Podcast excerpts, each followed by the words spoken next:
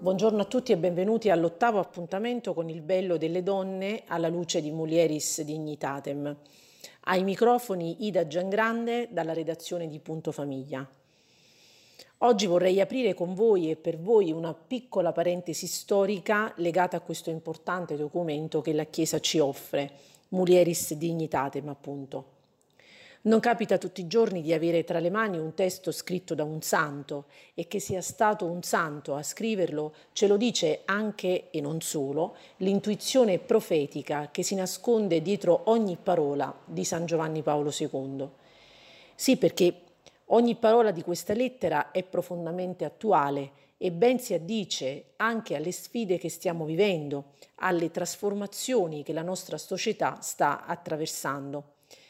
Ma cosa può aver spinto Giovanni Paolo II a dedicare tanta attenzione alla figura della donna?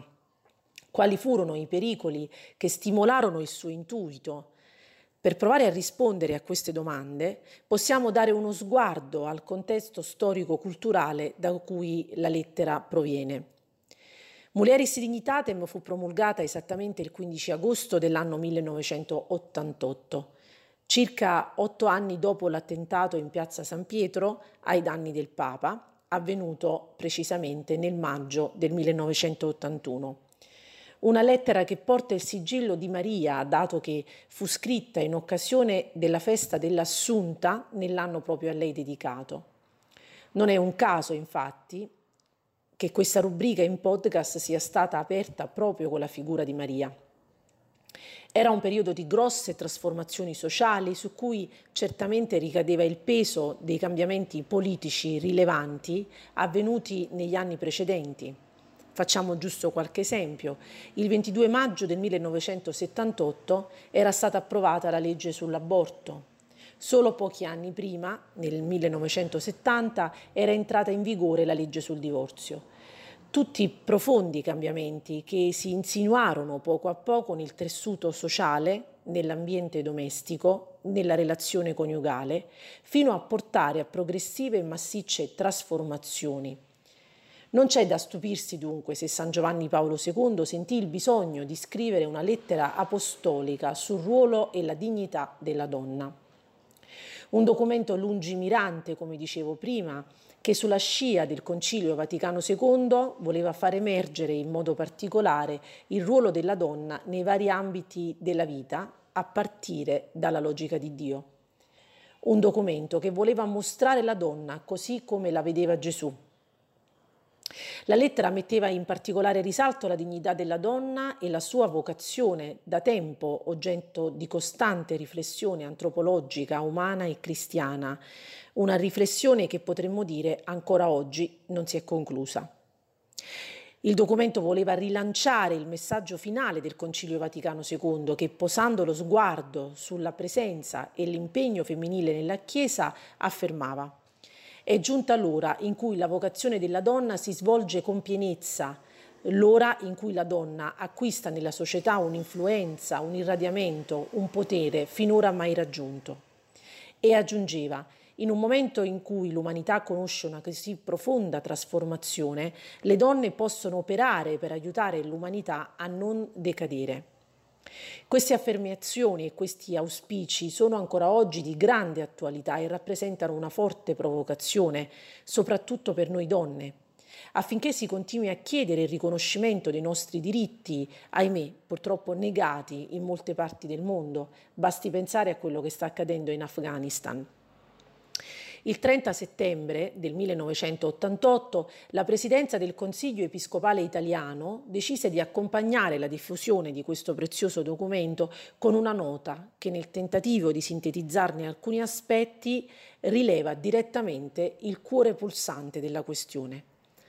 Al numero 4 infatti leggiamo L'atteggiamento di Gesù verso la donna è del tutto libero da condizionamenti tipici del suo tempo, mentre respinge categoricamente le, le discriminazioni imposte alla donna, manifesta la novità del Vangelo nell'esaltare la vera dignità della donna e la vocazione corrispondente a questa dignità la mette a parte dei misteri del regno, la accoglie alla sua sequela, la fa prima annunciatrice della risurrezione. E ancora al punto 8 si legge Nella società, non meno che nella Chiesa, la donna è chiamata a vivere la sua dignità e la sua vocazione, che si colloca anzitutto nell'ordine dell'amore. A lei come persona e nella sua femminilità, Dio affida in modo speciale ogni essere umano e tutto ciò che è essenzialmente umano. Urge la crescita della coscienza di questa missione femminile e della sua attuale decisiva importanza. In una società e in una cultura nelle quali lo sviluppo scientifico, tecnico è spesso unilaterale e distorto, il rischio che si corre è la graduale scomparsa della sensibilità per la persona. Sotto questo profilo l'avvenire dell'umanità passa attraverso la donna. Quali parole più profetiche di queste se pensiamo a cosa è diventata oggi la figura femminile, soprattutto sotto il profilo tecnico e scientifico? Quante sono infatti le donne che potrebbero testimoniare come il loro corpo è stato oggettivato, stimolato, bombardato da ormoni durante i percorsi di fecondazione assistita? Quante donne che potrebbero testimoniare eh, come devastante l'iter della maternità surrogata se si pensa che in India la pratica è già in uso da anni. Quello legato alla donna è evidentemente un tema molto caro a Papa Wojtyla, tant'è che ci ritornerà con una nuova lettera ancora più diretta e incisiva. Il documento in questione fu scritto il 29 giugno del 1995 nella solennità dei santi Pietro e Paolo e in vista della quarta conferenza mondiale sulla donna. Proprio in questa lettera il Papa cita Mulieris Dignitatem e dice Rifacendomi a quanto scrivevo in tale documento, vorrei ora rivolgermi direttamente ad ogni donna per riflettere con lei sui problemi e le prospettive della condizione femminile nel nostro tempo, soffermandomi in particolare sul tema essenziale della dignità e dei diritti delle donne, considerati alla luce della parola di Dio. Il punto di partenza di questo ideale dialogo non può che essere il grazie, sottolinea il Papa la Chiesa, scrivevo nella lettera apostolica Mulieris Dignitatem, desidera ringraziare la Santissima Trinità per il mistero della donna e per ogni donna, per ciò che costituisce l'eterna misura della sua dignità femminile, per le grandi opere di Dio che nella storia delle generazioni umane si sono compiute in lei e per mezzo di lei. Il grazie al Signore per il suo disegno sulla vocazione e la missione della donna nel mondo diventa anche un concreto e diretto grazie alle donne, a ciascuna donna, per ciò che essa rappresenta nella vita dell'umanità. E prosegue il, pra- il, Papa, grazie a te, donna madre, che ti fai grembo dell'essere umano nella gioia e nel travaglio di un'esperienza unica. Grazie a te, donna sposa, che unisci irrevocabilmente il tuo destino a quello di un uomo in un rapporto di reciproco dono a servizio della comunione della vita. Grazie a te, donna figlia e donna sorella, che porti nel nucleo familiare e poi nel complesso della vita sociale le ricchezze della tua sensibilità, della tua intuizione, della tua generosità e della tua costanza.